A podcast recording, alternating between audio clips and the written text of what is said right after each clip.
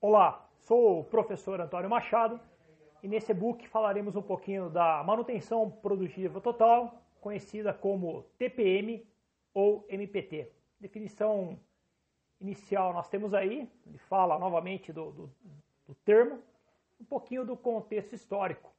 Surgiu no Japão no início da década de setenta, na Nippon Denso Company Limitada, uma empresa integrante do grupo Toyota.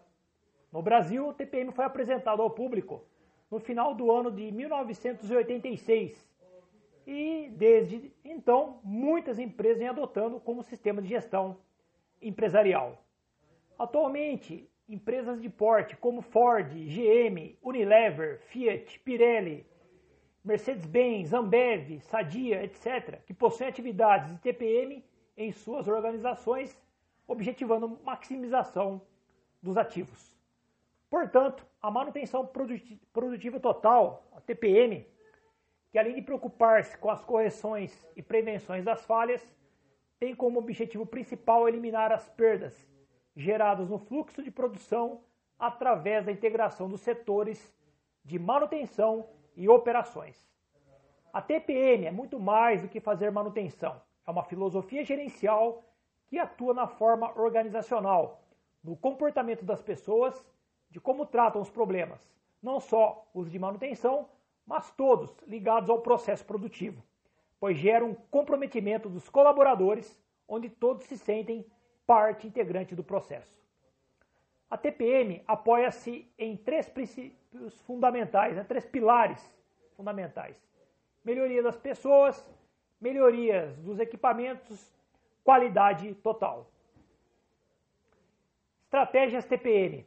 Para aumentar a produtividade, a T P M é, procura eliminar seis grandes perdas sofridas no processo. A perda um, ele chama de quebras aí. Quantidade de itens que deixam de ser produzidos porque o equipamento quebrou. Caso tivesse sido realizada a manutenção preventiva, provavelmente esse problema não ocorreria. Perda dois, questão de setup, tempo de preparação da máquina ou ajustes. Quantidade de itens que deixam de ser produzidos porque a máquina está sendo ajustada para a produção de um novo item, no caso. A empresa deve combater esta perda através de trocas rápidas. Perda três, pequenas paradas, tempo ocioso, quantidade de itens que deixam de ser produzidos devido a paradas no processo para pequenos ajustes. Perda quatro, baixa velocidade, é a quantidade de itens que deixam de ser produzidos, porque o equipamento está operando em uma velocidade menor que a normal. Esse fato dá-se devido à falta de manutenção preventiva. Perda cinco, qualidade insatisfatória, é a quantidade de itens perdidos, quando o processo já entrou em regime, quando ocorre algum problema durante a operação, que vai gerar a perda do produto. E perda seis, perdas com startup, é a quantidade de itens perdidos quando o processo ainda não entrou em regime, quando é identificado problemas com os insumos, o que impede sua entrada no processo e gera a sua perda. Pequenas anomalias, claro, causam grandes perdas. A gente fala um pouquinho da máquina, né? Água e óleo nos sensores, sujeira e pó no sistema de refrigeração, sujeira e atrito nas partes deslizantes ou rotativas, falha na adição de óleo. Ilustração do e-book mostrando uma maquininha lá, né? Ilustraçãozinha aí com esses tópicos que foram colocados aí. O que as perdas definem? As perdas um e dois definem o índice de disponibilidade do equipamento. As perdas três e quatro definem o índice de eficiência do equipamento. As perdas cinco e seis definem o índice de qualidade do equipamento. Então, a divisão daquelas seis classes em três tópicos aí, né, falando no intervalo que cada uma caracteriza. A filosofia T P M gera um comprometimento de todos os funcionários, aos quais são transferidos uma maior responsabilidade sobre as operações realizadas, pois se o equipamento está com um ruído diferente ou operando abaixo da velocidade, o funcionário comprometido com o processo vai tentar solucionar o problema ou comunicar quem possa resolvê-lo. Portanto, é esse envolvimento que a T P M cria nas pessoas, mas para isso, a empresa não deve esquecer-se que, além da manutenção dos equipamentos, deve cuidar também da manutenção e motivação de seus colaboradores, pois são eles os principais elementos do processo. Uma ilustraçãozinha também da relação entre perda, baseada em situação atual ou condição ideal, e a eficiência atual, caso menor que eficiência máxima. Eliminação das perdas, quebra, falha zero, refugo zero, retrabalho zero, acidente zero. Tipos de falhas, nós temos aí uma ilustração no caso de um iceberg, né? Então a ponta dele são as quebras ou falhas que são visíveis e abaixo lá, o nível abaixo da, da, da, mar, da água, né? No caso aí, aquilo que muitas vezes a gente não, não consegue enxergar, visualizar, que aqui são caracterizadas, chamadas de falhas latentes, detritos, sujeira, aderência de matéria-prima, atritos, desgastes, folgas e vazamentos, corrosão, deformação, estragos e rachaduras, anormalidades de temperatura, pressão e ruído. Pilares da manutenção produtiva total. Manter o sistema produtivo e eficiente, contando com a participação de todos os funcionários da empresa. Nós temos aí seis pilares: manutenção autônoma, manutenção planejada, melhoria específica, educação e treinamento, gerenciamento antecipado, qualidade, segurança, higiene, manutenção autônoma, de novo falando, e sistemas de apoio. Responsabilidades, melhorias específicas, aumentar a eficiência global do equipamento e do processo, desenvolver melhorias para eliminar perdas do processo produtivo e gerenciar grupos de melhoria.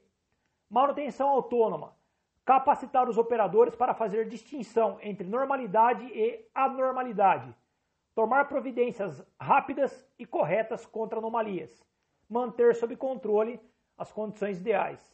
A manutenção planejada, ele fala aí, aumentar a eficiência global do equipamento, O E E, termo, através do aumento da disponibilidade operacional, confiabilidade, M T B F, e mantenabilidade, M T T R. Atingir a quebra zero, aumentando a eficiência e eficácia dos equipamentos e reduzir custos correlatos de manutenção. Educação e treinamento, elevando o nível de habilidade dos operadores, técnicos e liderança, incrementando a capacitação e proatividade do pessoal. Gerenciamento antecipado, reduzir o tempo de projeto startup de equipamentos. No caso aí também, reduzir o tempo de introdução de produtos e projetos. Qualidade, busca-se o zero defeito. Segurança, higiene e meio ambiente, zero acidente. Desenvolver uma área de trabalho saudável e limpa, zero de impacto ambiental. Sistema de apoio, processar informações de maneira rápida, com qualidade e confiabilidade. Otimizar processos administrativos, reduzir perdas administrativas. Com relação à manutenção autônoma, com a manutenção autônoma, o M A, o funcionário, sente como dono do equipamento, sendo caracterizado por sete passos. Então temos, inclusive, o cinco S, que vai ser a base para a implantação. E a primeira lá, limpeza e inspeção. Segundo, eliminar fontes de sujeira e local de difícil acesso. Terceiro, padrões provisórios. Quarto, inspeção geral. Quinto, inspeção autônoma. Sexto, padronização. Sétimo, gestão autônoma. Etapa um, portanto, limpeza e inspeção. Para se descobrir as normalidades, o processo de limpeza constitui etapa fundamental e baseia-se na máxima de que limpeza é inspeção. Outra finalidade da etapa um se refere ao desenvolvimento do sentimento de propriedade no operador, através do contato com o equipamento. É importante que os equipamentos sejam criteriosos e totalmente limpos, sem que nenhuma parte, mesmo a mais ínfima, seja negligenciada. O significado da limpeza é mais amplo do que o mero enaltecimento visual. Uma ilustração também aqui no nosso e-book. Tá? A etapa dois, eliminar fonte de sujeira e local de difícil acesso. Esta etapa se destina tanto a eliminar as fontes originárias de sujeira e resíduos, quanto a aperfeiçoar os locais em que existam dificuldades para inspeção e acesso à limpeza e lubrificação. Nessa etapa inicia-se a formação das equipes de melhorias, dentro da metodologia três de solução de problemas quando necessário. A lista de fontes de sujeira e locais de difícil acesso registrados na etapa um devem ser o ponto de partida para os trabalhos de Kaizen, sendo necessária ainda revisão e atualização da mesma. Mais uma ilustração. Etapa três, elaboração dos padrões provisórios. Esta etapa visa aprimorar a confiabilidade e a condição de manutenção dos equipamentos e a preparar padrões que possam ser facilmente executados, referentes à limpeza, inspeção e lubrificação. A equipe de manutenção auxilia os operadores à elaboração dos padrões provisórios, detalhando como os equipamentos deveriam estar. Aqui também, mais um exemplo aí, ilustração. Pois nós temos aí atividades principais: padronizar as rotinas de limpeza e inspeção, definir métodos, padrões, frequências responsáveis, estabelecer metas para os tempos de execução e otimizar as atividades críticas. Padronizar as rotinas de lubrificação, definir métodos, padrões, lubrificantes, frequências. Aplicar controles visuais, facilitar trabalhos de inspeção e lubrificação. Etapa quatro, inspeção geral.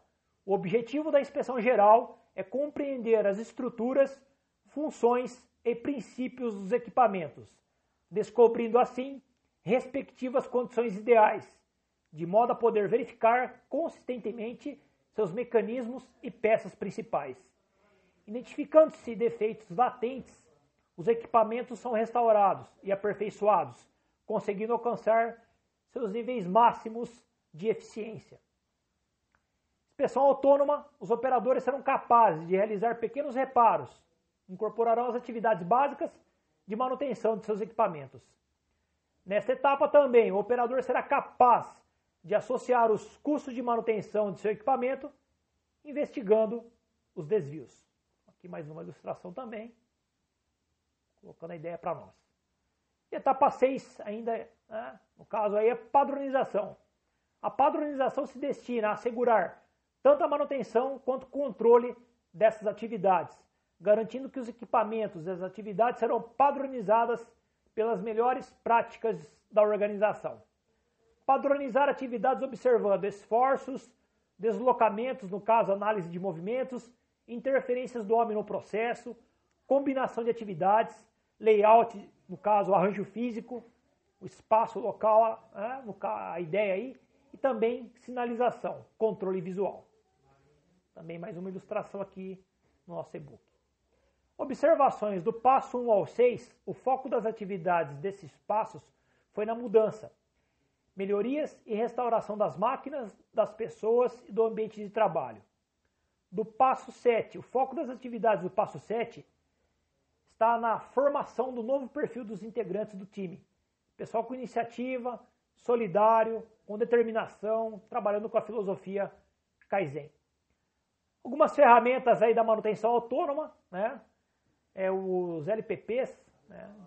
Lição ponto a ponto, conhecimento básico, caso do problema, caso de melhoria, etiquetas importantes, painel de atividades, reuniões de time. Critério, né, para padronização, no caso de etiquetas, que é um fator bastante importante aí, uma prioridade A que ele coloca aí, risco de acidente, risco ao meio ambiente, fontes de problemas de qualidade. A prioridade B, serviços que não afetam a qualidade, produção, segurança e meio ambiente. E prioridade tipo C, serviços não prioritários, que podem ser incluídos em uma parada programada. Com isso a gente fecha esse e-book. Espero que tenham gostado. Muito obrigado e até a próxima.